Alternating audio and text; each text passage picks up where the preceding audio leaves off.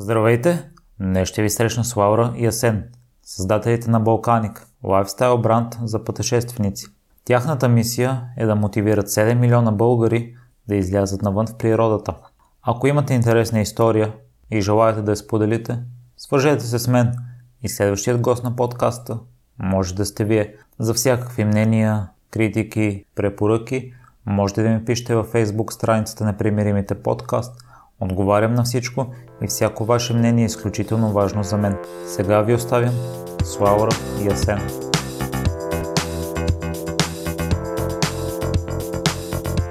Здравейте, Лаура и Асен и благодаря много за приятата покана. Ще започнем първо с дамата. Лаура, ти си живяла и учила в Холандия. Ще разкажеш ли за този период? Здравей, Миро! Първо много ти благодаря за това, че сме тук в този подкаст.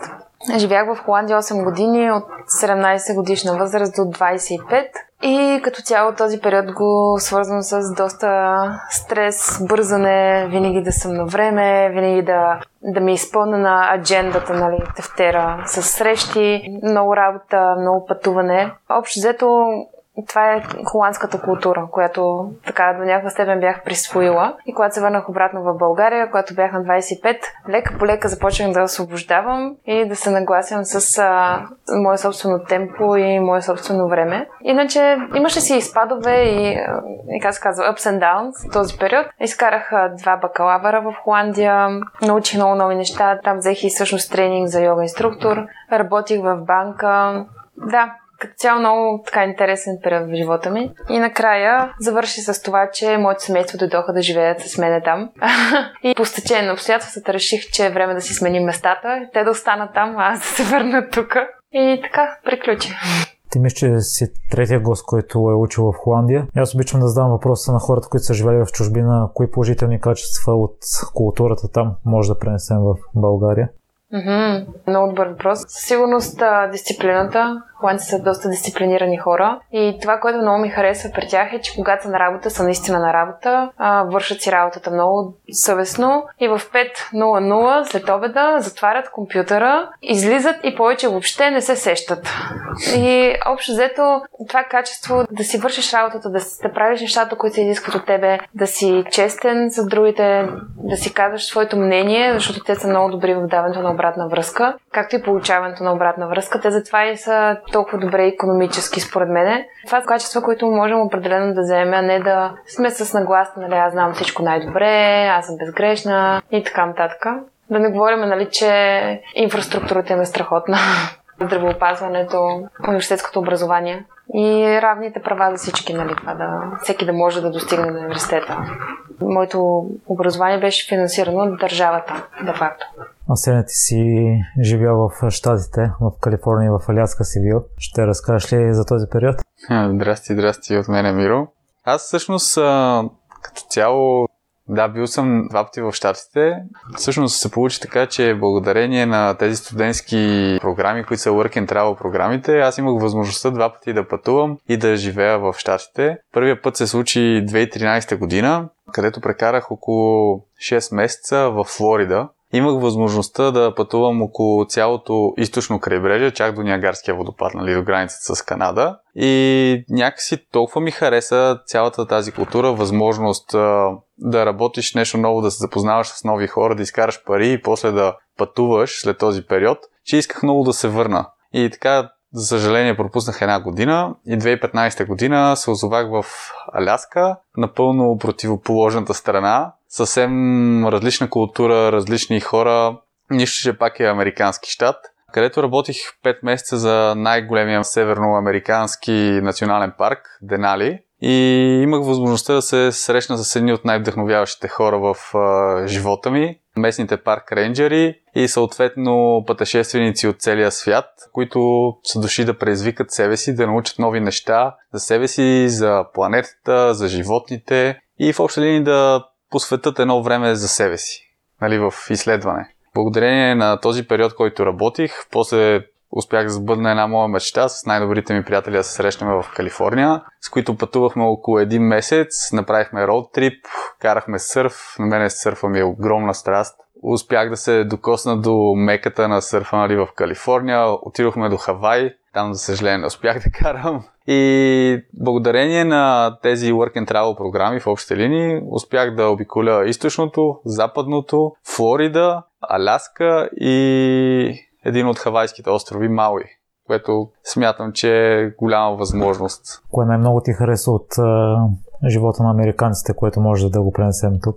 Определено това, което най-много ми хареса от тях е живота в а, Денали, в парка, който видях. Той не е най-типичният американски начин на живот, нито дори като на местен, който е избягал по една или друга причина и живее в Аляска, защото там живот е много суров. Но много харесах чертите на американските рейнджери, които са посветили целия си живот за природата, за нейното опазване, за животните, за изучаването им и обучаването на деца и възрастни в така на, наречената програма Live No Trace Etiquette. И това сигурно много ме впечатли, как да живееме в синхрон с природата, без да оставаме следа. Тази черта най-силно ме впечатли и оставя една следа така в мене и си казах, има много се учи, трябва това нещо да се случи в България. И именно от Аляска ти хрумва идеята да създадете Балкеник. Да, благодарение на работата ми там всъщност в началото беше доста трудничко. Още си помня първите 20 и няколко дни там. И всъщност заминах с оферта да бъда бъсър, това е така наречения помощник на сервичорите. И смените бяха някакви доста натоварващи от 4 сутринта до обяд. В началото на сезона имаше така наречените бели нощи. Нощта беше 2-3 часа. Де факто лягаш си в 12 часа, ставаш сутринта в 3, отиваш на работа. Голямо тичане, обслужвахме около над 1000 души в този хотел, тъй като те са около 4-5 най-големите хотели на началото на входа на парка и целият туристопоток е концентриран там. Обаче нещо не се разбрахме много с менеджерския екип и в един ден се оказах безработен и с 2 часа срок да се изнеса от квартирата си. И така започна моята история там след 22-я ден. Бях 13 дни бездомен, където трябваше да ходя да намирам приятели, да спа в техните коли, да пътувам до съседното градче, да спа с един приятел, делихме дори едно легло. Къде ли не в общи линии спах и трябваше да си намеря и нова работа, тъй като американския спонсор, така се нарича, който гарантира за теб, за преддържавата, изискват и да имаш работа и осигурения хаузинг.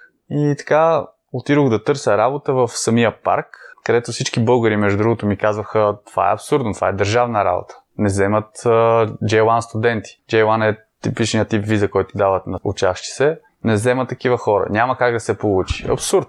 Отидох един ден и си казах, това е моето със сигурност. Запознах се с менеджерката, тя много ме хареса.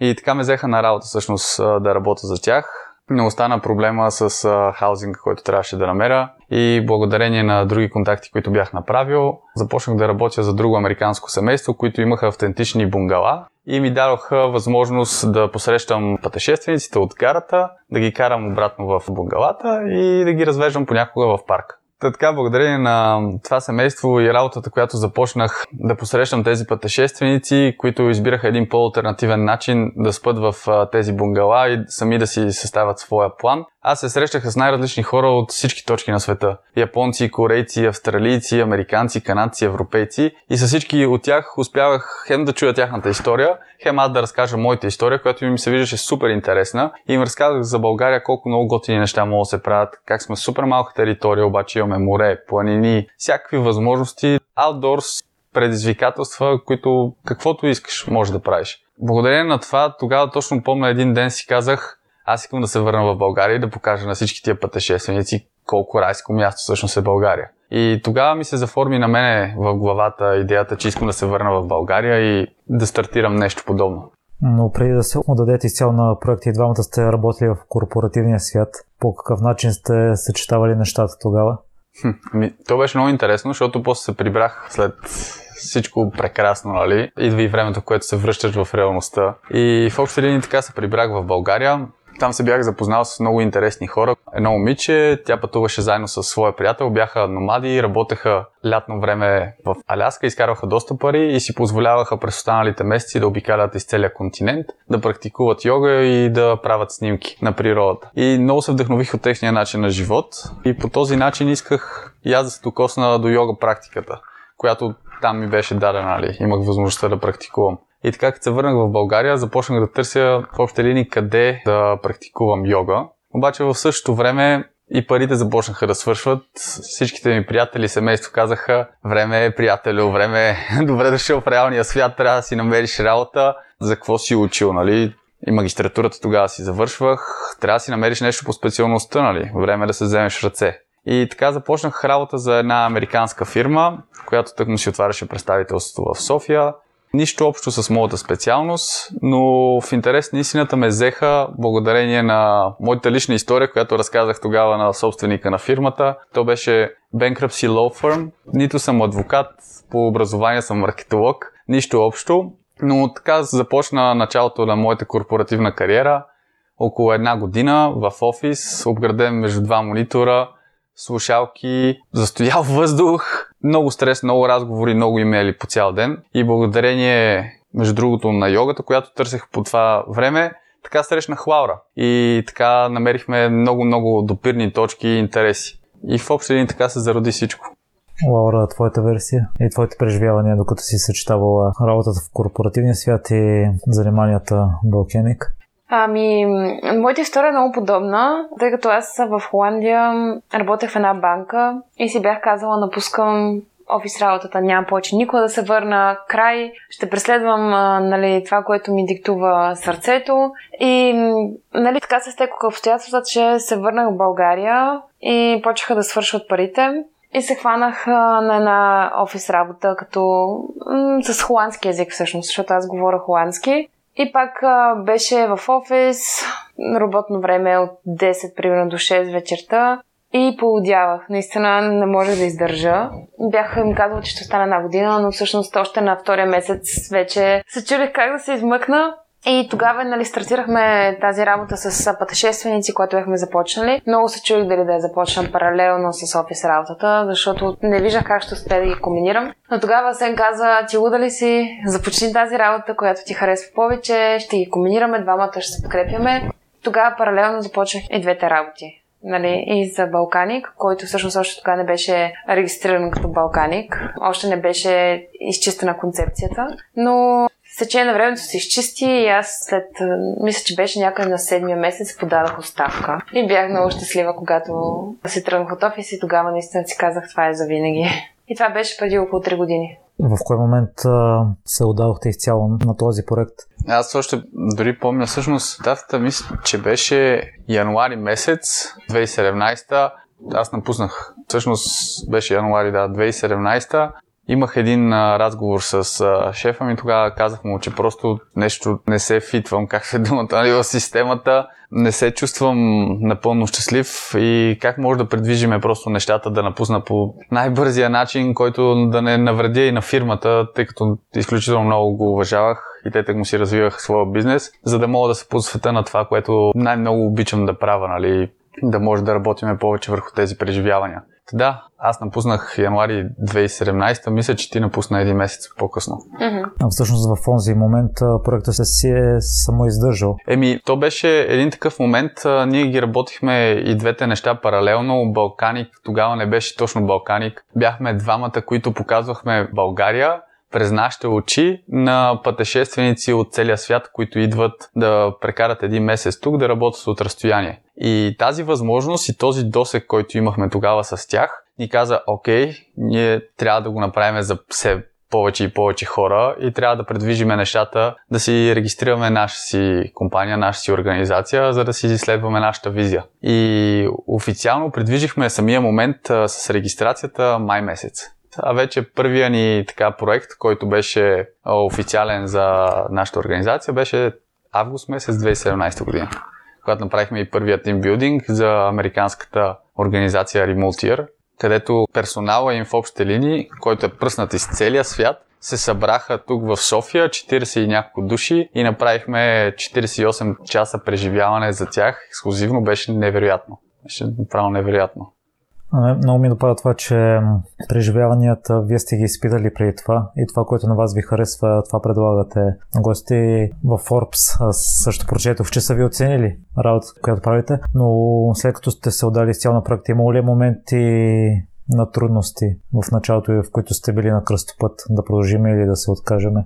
Аз не мисля, че има момент, в който сме се чудили дали да се отказваме, но сигурно трудности непрекъснато има и е имало. Това, което за себе си установихме, че ни беше най-голямата трудност, в началото много се фокусирахме на числата как ще имаме достатъчно доход, все пак това не е единствения източник на доход. Стартираш бизнес, ти инвестираме нещо в вебсайт, значително, инвестираме в лиценз, инвестираме в офиса и въобще беше много постоянно инвестиране и се притеснявахме нали, как ще имаме достатъчно клиенти, как ще успеем да си покриме даже нашите лични разходи. И целият ни фокус, цялата ни енергия, като че ли отиваше само единствено върху нали, клиентите, които ще можем да намериме. И когато действително се случваше самия експириенс. Даже тогава имам чувство, че не успяхме да релаксираме to ease into it, нали? да може да се отдадем на 100% на хората и на комуникацията с тях. Ами още мислехме, нали? Може да са повече хора, сега какво направим за следващия продукт и така нататък. И това беше един така доста голям момент, който научихме много. Направихме едно обучение в Холандия и той ни отвори очите за друга гледна точка. И другата гледна точка беше да се фокусираме как да дадем повече от себе си, как да се фокусираме наистина да създадем качествени взаимоотношения с тези хора, нашите клиенти, да станем приятели с тях и да дадем всичко, което знаеме на момента. И тогава, в момента, в който се фокусирахме върху това, което даваме, отколкото това, което взимаме, мисля, че тогава започнаха някак се, се пречупват нещата и сами започнаха да се случват. В смисъл, когато наистина правиш нещо на 100% от сърце, хората сами започват да намират, да се отварят врати. И поне това нали, ни беше един превъзмогване, един момент на трудност. Кои принципи на предприемачеството научихте с развиването на проекта, освен това, че трябва да давате? Тъй като си мисля, че в днешно време много хора искат да развиват свой собствен проект и не всеки иска да работи в офис от 10 до 6 нещата лично, които аз работя за моите си лични принципи, които развивам с времето и които най-ми помагат, особено след това обучение, за което Лаура спомена в Холандия, което направихме. Просто видях себе си в огледалото и видях слабите си страни, които някакси са ми били като комплекс и са ме дърпали назад и видях всъщност, че няма нищо страшно. Всеки има слаби страни, не съм само аз. И не бива просто да се оставям на тези мисли, какво не мога, ами по-скоро трябва да се фокусирам на нещата, какво мога и в кое съм добър и да взема абсолютно всичките си страхове и да тръгна по пътя към по-щастлив живот заедно с тях. И започнах да изграждам нови навици. Това е нещо, което работа последния месец, изграждането на нови навици, чрез една дисциплина. Така, примерно, ставам сутрин вече един месец наред в 6 часа. Директно. Алармата звънва. 4-3-2-1, хоп, скок Оттам отивам да си правя чайче, кафенце, просто да поседа със себе си, отделям време 10-15 минути. Дали ще е медитация, не си представите тая, нали, кръстосвам си краката, сядам на земята. Не, просто си оставам само в главата, фокусирам се върху дишането си, изчиствам всякакви мисли през главата си и това ми дава една възможност да си подреда много добре приоритетите, ако не съм ги направил за съответния ден. И после отделям един час да науча нещо ново аудиокнига, подкаст, книга, каквото и да е, всичко ми помага да инвестирам някакси в себе си. По този начин си променям и, не знам, може би ценностната си система и това е един от основните принципи. Нали, да инвестираш в себе си и първото нещо, което станеш сутрин, действително да инвестираш някакво време само за себе си. Някакси ми дава самочувствие за през целия ден. Мисля, че много добре го каза. Създаването на нови а, навици, които са съвместни с а, бизнеса, който се опитваш да развиваш, всъщност допринасят към лайфстайла, който ние доказваме в момента, че е възможен. И самодисциплината, която си е постоянна битка всеки ден. Ще дадеш ли някои примери чрез новия ти начин? Кои вредни навици според теб си успял да премахнеш? Да, примерно искам да се фокусирам дори на нещо, което преди не съм правил, а в момента го правя с удоволствие. Сутрин ставането и четенето, примерно на книга. Дори четох миналата седмица Малкия принц. Не го бях чел никога, признава си. И споделях така на Лаура някакъв супер вълдушевен. И тя вика, е, ти сега ли ги откриваш тия неща? И това четене, примерно, сутрин е нещо ново, което добавих в а, своя живот. И много ми помага, нали? Чувствам се по-облагороден. И другото, което е, мога да го кажа, дори по-скоро е за миналото, преди 3 години, но ми се е случвало и напоследък. Ако много стрес ми се натрупа на главата, много умора, примерно една-две бири, три мога да си позволя да изпия. Обаче в момента съм се концентрирал на това да създавам нови навици, които да ми помагат да няма нужда да употребявам някакви средства да разпусна, ами да мога винаги да се върна към тях, когато усета този стрес, напрежение. Давам пример за това и това е примерно йогата или отскоро започнах да ходя на плуване с учител, с треньор или просто отивам да се набирам и това ми е напълно достатъчно. Едни 30-40 минути, дори една разходка. Просто дисциплината да направиш това нещо, което знаеш, че работи. И да не се оставаш нали, на пороците. Не казвам, че не ми се е случвало нали, да пия една бира или две бири, но не е това фокуса.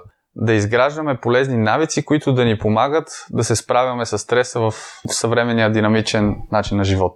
И практически преведено в офиса, това, което ни помага тези работи, когато прекараме преклено дълго време пред компютъра или нещо, не се получава да затвориме, да си поеме няколко дълбоки дъха, да изчакаме да се разходиме из квартала и после се върнем и да го продължиме. И тъй като и сме само ние двамата, нали, ние сме, представляваме компанията, нямаме някой да работи за нас, всичко зависи от нашите собствени усилия. Мисля, че тези ритуали, които създаваме, много ни помагат да, как се казва, да не потъва кораба в а, моменти на отчаяние, нали, нищо не работи, няма да се получи и така нататък, ами просто да се надъхваме един друг и да продължаваме напред.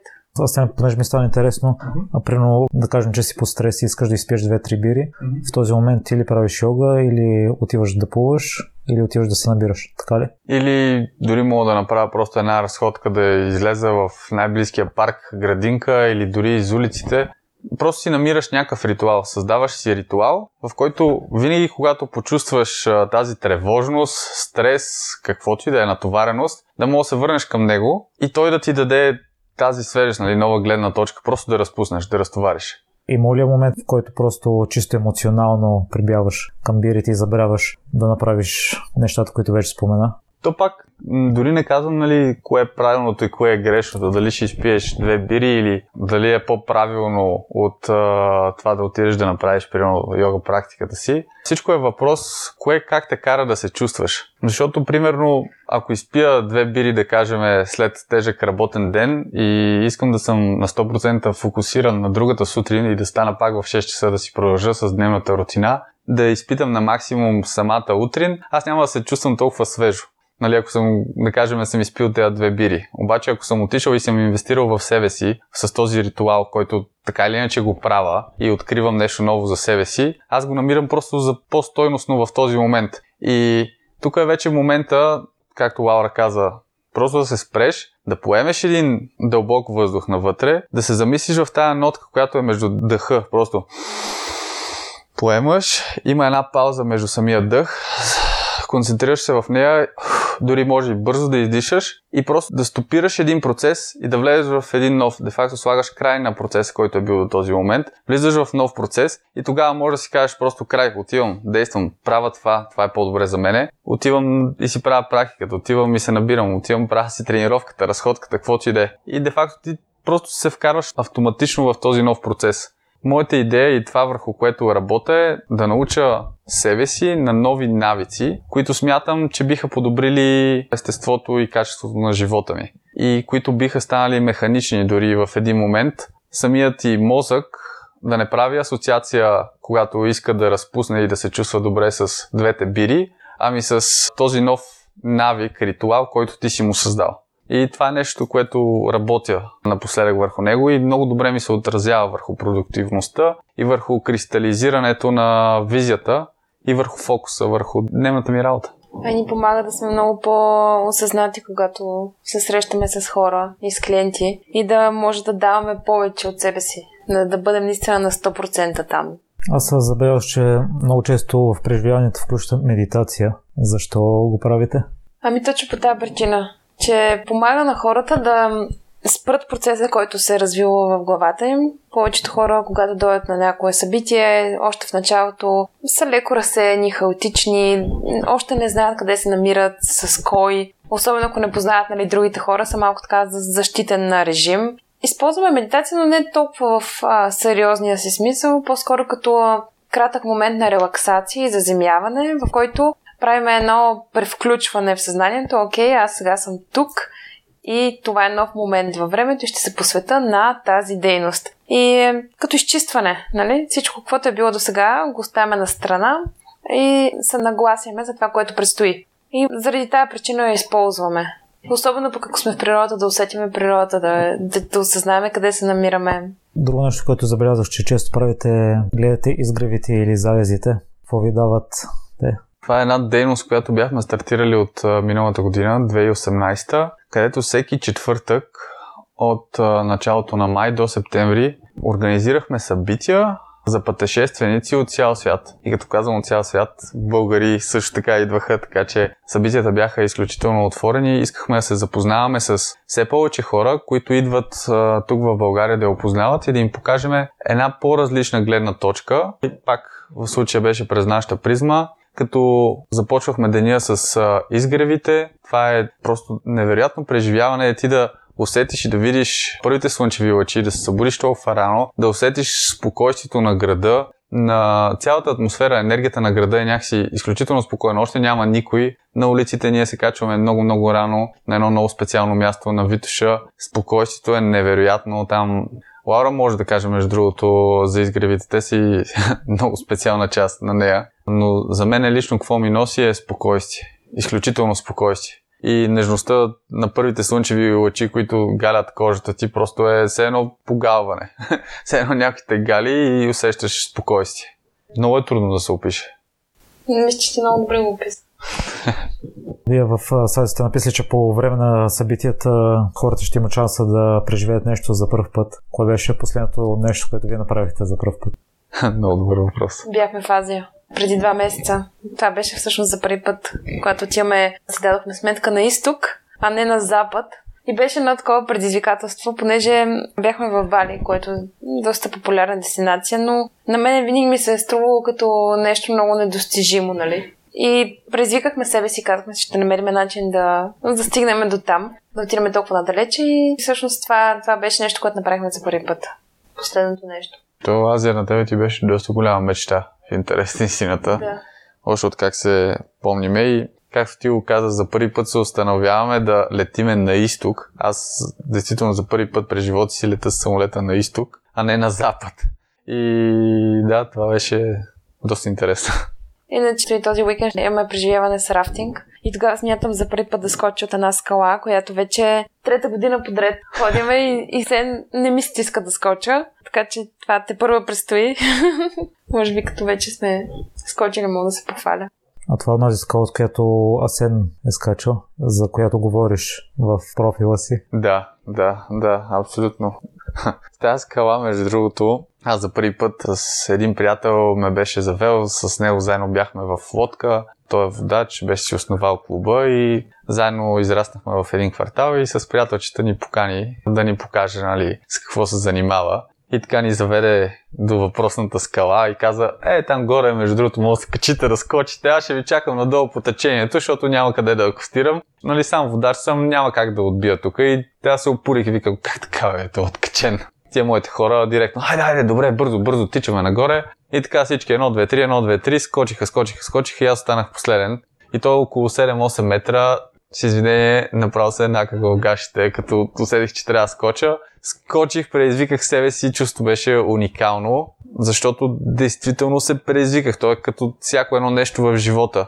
Имаш възможността да го изпиташ, да преживееш нещо ново, но то те чака извън кръга на комфортната ти зона, нали? дали ще се осмелиш да излезеш там. Чувство беше невероятно, просто все едно се рестартираш, адреналина така те обзема, после не можех да мъкна до края на вечерта за мен си беше много голямо преживяване. Ти споделяш, че като скочиш от скалата, след това ще може да се впуснеш в всяко предизвикателство. Същата Максима сподели водещия на The Amazing Race, но неговата история с бънджи скок. Че ако скочиш с бънджи скок, след това вече знаеш, че може да направиш всичко. Според вас има ли нещо, което може да направим, за да създадем тези емоции в градски условия?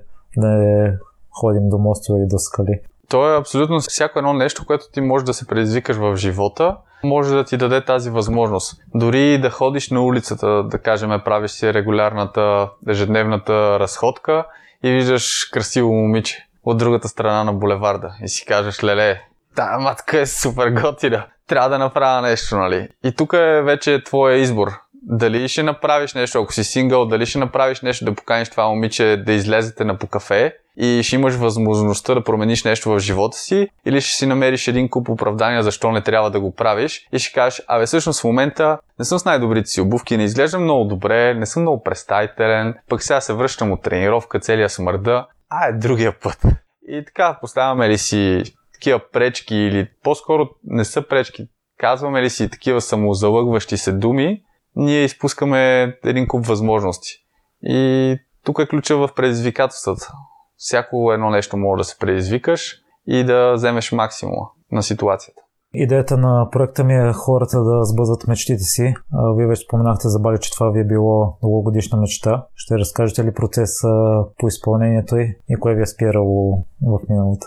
Винаги ме е спирало това, че нали са не е правилният момент, нямам достатъчно пари, ама какво точно ще правя като ти да там. Търсила съм доброволчески програми даже. Даже всъщност установих, че 2013 май бях кандидатствала да съм доброволец за Бали Спирит фестивала. Приеха ме, тогава си измислих оправдание, че нямам достатъчно пари за самолетен билет. Не отидох и постоянно нещо ме спираше.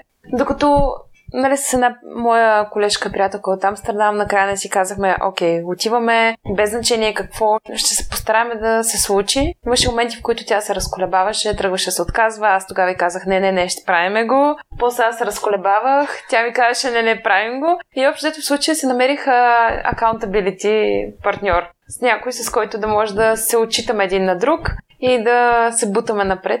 И по този начин го направихме. Затова мисля, че и за други предизвикателства много помага, когато си заедно с някой и се подкрепяте в това начинание. Другото нещо, което хората, които се свързват с вас, могат да изпитате излизане от комфортната зона. Ще ми е интересно да разбера за вас какво е излизането от, от комфортната зона, защото се развивате в много посоки. Аз не виждам нещо да ви притеснява и да ви спира. Добре, дори този подкаст в момента е първия подкаст, който правиме. И на моменти дори пак така усещам тия студени потни капчици, как капат из тялото ми. Но да, бих помислил на този въпрос, защото е много интересен.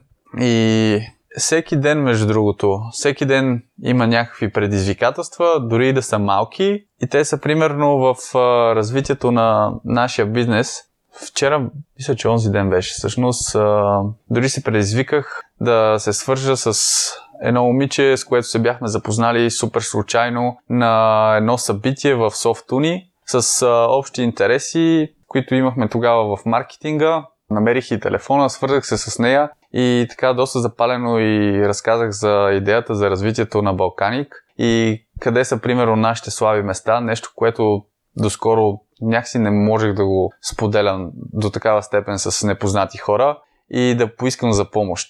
Просто я помолих за помощ, тъй като тя има интерес в маркетинга, развива се в тази индустрия. Ние в момента имаме просто голяма нужда някой да ни помага с тази дейност. И така просто бях откровен, може би, с нея, предизвиках тази среща тя се запали много по идеята и така насрочихме за другата седмица втора среща. И където тя ще си помисли с какво може да ни помогне за развиване на повече стратегии. И мисля, че благодарение на това, че и се обадих, Лаура така беше просто една вметка, се запознава пък с едно друго момче, което пак имаме сходни интереси. Другата седмица ще правим първия си мастермайн, тук четирима души се събираме, да говорим за личностно развитие и да си помагаме един на друг. И така от някакви малки стъпки се образува нещо. Просто се образува, образува, образува и накрая се получава. Ще видим какво ще излезе, но сме много развълнувани. Лаура, ще разкажеш малко и за йогата, защото тя ти е помагала да се отделиш от динамичния живот. Аз хода стандартно два пъти седмично, но при мен няма този ефект. Mm-hmm. Колко време ходиш? От юни месец, може би, т.е. 7-8 месеца. Аз може би ходя заради самите упражнения. Да. По-скоро не заради самото изживяване. И някой път се усещам, че на сила ходя. Да, ми така е в началото. Се иска малко нали, да се бутаме, но веднъж заребиш ли се, всичко се случва много по-лесно. И аз започнах с йога преди около 10 години. Със сигурност началото връзката ми с йога не е била толкова романтична. Имаше периоди, в които не съм ходила въобще, после се връщах обратно и всеки път си казах, ей, защо не съм ходила? Докато нали, в един момент не се уверих себе си, не се убедих, че това нещо ми помага и че трябва да го правя всеки ден или колкото може по-често. И само тогава ще достигна до същината на нещата.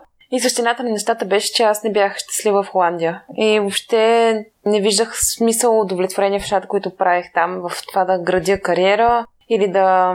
даже да карам университетско образование там. Не виждах никакъв смисъл. И по пътя на практиката на йога, така се достигнах до България. И тя ме върна обратно в България. Аз това наистина много го вярвам. Така че вярвам, че си е практика, която може да отведе много далеч отвъд физическите упражнения. Стига да повярваш в това. Кое е общото между йогата, виното и храната? това беше един мой проект в Холандия, Йога Food and Wine. Седнахме с а, моята колежка Кремена преди около 4 години или 5, не си спомням вече, и си казахме, искаме да заведеме хора в България, защото на двете България ни е много на сърце. Много ми липсваше на мен България точно в този момент. И си мислихме, нали, под какъв формат да заведеме хора и си казахме, добре, обичаме йога, обичаме храна, обичаме вино, нека да бъде йога в Wine в България. И всъщност първи ни ретрит дойдоха 25 човека, повечето холандци, но имаше и от други държави. Имаше дегустация на вино, хапвахме, разбира се, много традиционни вкусни гозби, практикувахме два пъти йога на ден и покрай това се утвърди този формат, който всяка година правиме всъщност. Сега тази година ще бъде пак юни месец. Имате ли си любими истории, свързани с преживяванията от Балканик? Трябва да помисля на този въпрос. Има за сигурност доста смешни истории. Може би, когато правихме кемп с палатки и един от клиентите ни беше казал, че трябва да има туалетна. Защото те бяха американци в Америка на кемповете са свикнали да има обособени, нали, такива специални места. Тогава се не трябваше да импровизира. Да, тъй като този кемп а, го бяхме направили и то се казваше, нали, той е на моето любимо място, на камбаните, местност, край която съм израснал много държаха нали, на тая туалетна, туалетна, туалетна, туалетна, но до сега бяхме работили с много групи и никой не държеше толкова да има обособено място нали, за туалетна. Пак имахме един кът, който беше в гората, всичко предразполагахме дори с кошчета, после нали, да може да е чисто, да не оставяме никаква следа след нас. Но организатора, между другото, на, на тази група, той пътуваше с тях, беше им като experience менеджер и той им беше обещал всъщност, че ще има туалетна, че всъщност не е кемпинг, а е глемпинг, нали, много луксозен вариант. В общи линии той си беше измислил историята и ние трябваше да я замажеме. При което аз се чудих как мога да измисля сега туалет, какво да направя и бях сковал с едни дърва. Между две дървета бях сковал нещо, на което да можеш така да приседнеш и с една стара палатка я бях разпърчетосал и направих като дави с нея. Беше голям смях, защото те хората очакват глемпинг, нали? И така пристъпват. Дори имаше момичета, които си носиха не ранички, ами с куфърче на колелца. Обаче той е на 40-50 минути ходене от метростанцията, все пак си е в гората. Влачеха ги през рекичката, по баирчетата, напред-назад. Идват, гледат го това нещо, направо се фараха за главата. Две от момичета казаха, аз не мога да си представя, нали, как може такова нещо да се случи. И тогава той направи демонстрация как се използва. да, направих и между другото демонстрация как мога да се използва това нещо. И я слушаха американците са много изпълнителни. Да, че като им покажеш нещо с а, увереност, че това е начина и като им покажеш стъпките, всички изпълняват. И всичко протече в крайна сметка уникално добре както винаги. Просто, нали, като очакват нещо да е блестящо, нали, става перфектния завършек, нали, малко бяха шокирани, но беше много забавно. Много добре си изкарахме с всички. Много се забавлявахме. В сайта ви намерих една реплика, нека поставим много начало в живота си. Какво ви е мнението за новото начало? Тъй като съм имал предишни гости, които на няколко пъти ме се налагало да започват живота от начало с Нора, която също е йога инструкторка. Си говорихме, че всеки ден човек се променя и това, което сме били вчера, не сме днес. Предаването на Ланс Армстронг също се казва напред и идеята му е именно такава, че няма значение какво си правил в миналото. Важното е да продължиш напред. И, аз съм напълно съгласен. с тази максима. А отделно ние сложихме шапката за 2019 ново начало, защото и ние самите се обърнахме към българите. До сега работихме главно с световни пътешественици им показвахме нашата страст към природата, любимите ни неща, любимите ни места, близките ни приятели запознавахме ги с тях. Идваха хората, прекарваха един месец или по-малко, изключително много се зареждаха, но напускаха и продължаваха към следващата дестинация. По този начин ние оставахме тук сами. И по едно време усетихме огромна умора. Де факто ние давахме 100% от себе си, обаче оставаме сами. И така, повтарящи се месец след месец, месец след месец. А от друга страна, ние двамата се върнахме тук в България, защото изключително много ни харесва. Липсваха ни и семействата, и приятелите, и природата, всичко. И искаме да дадеме, да допринесеме нещо за нашата родина. И по този начин си казахме, окей, особено след като карахме курса този за личното развитие в Холандия, той ни помогна да кристализираме тази идея, какво аджиба ние искаме. И тогава си казахме, окей, ние искаме да се развиваме, обаче ние сами не можеме. Трябват ни хора. И искаме да се обърнем към а, нашите приятели, партньори, хора, да им покажем този начин на живот, който нас ни зарежда и да покажем на хората в общи линии, че има нещо различно извън градската среда, извън офиса и то трябва да се преживее така поставихме началото на това ново начало, давайки възможност на много хора да изпробват нещо, което винаги си искали да изпробват, но са си давали един куп причини защо да не го направят в този момент и така да имат възможността 2019 да изпробват основните елементи на аутдор културата, спортове сред природата и дейности и да се запознават с единомислещи хора. И това ни беше идеята. И това ни е идеята за напред. За тази година сме си поставили таргет от 8 събития задължителни, които да направиме с основните аутдор дейности и да представиме най-добрите фигури в България, които представляват аутдор средата, да имат възможност хората да се докоснат до тях, както и ние самите, защото и за нас е огромно предизвикателство да организираме тези събития и, и така.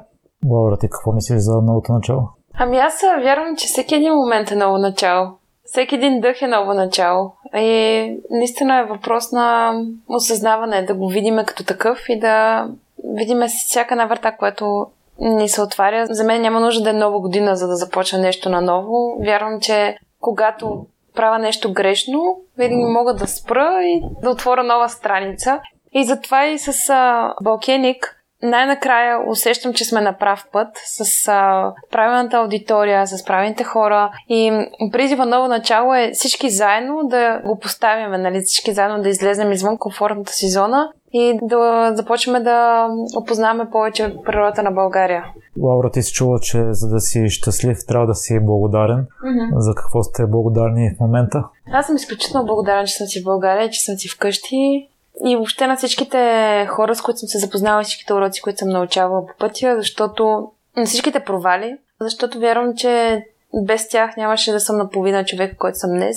И това е най-ценното нещо, да, да препознаваш какъв си и да се уважаваш за това.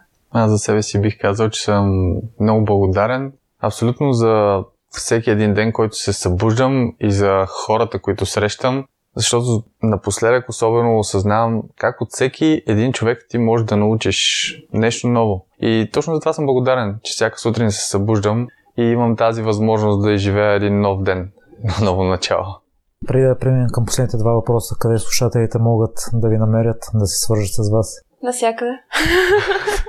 Има ли на Инстаграм като Volcanic Life, на Фейсбук Volcanic Life, имаме имейл info.volcanic.com да, най-вече, който иска да се свърже с нас, нека ни последва в социалните мрежи, в Instagram и в Facebook, както Лаура каза, at Balkanic Life.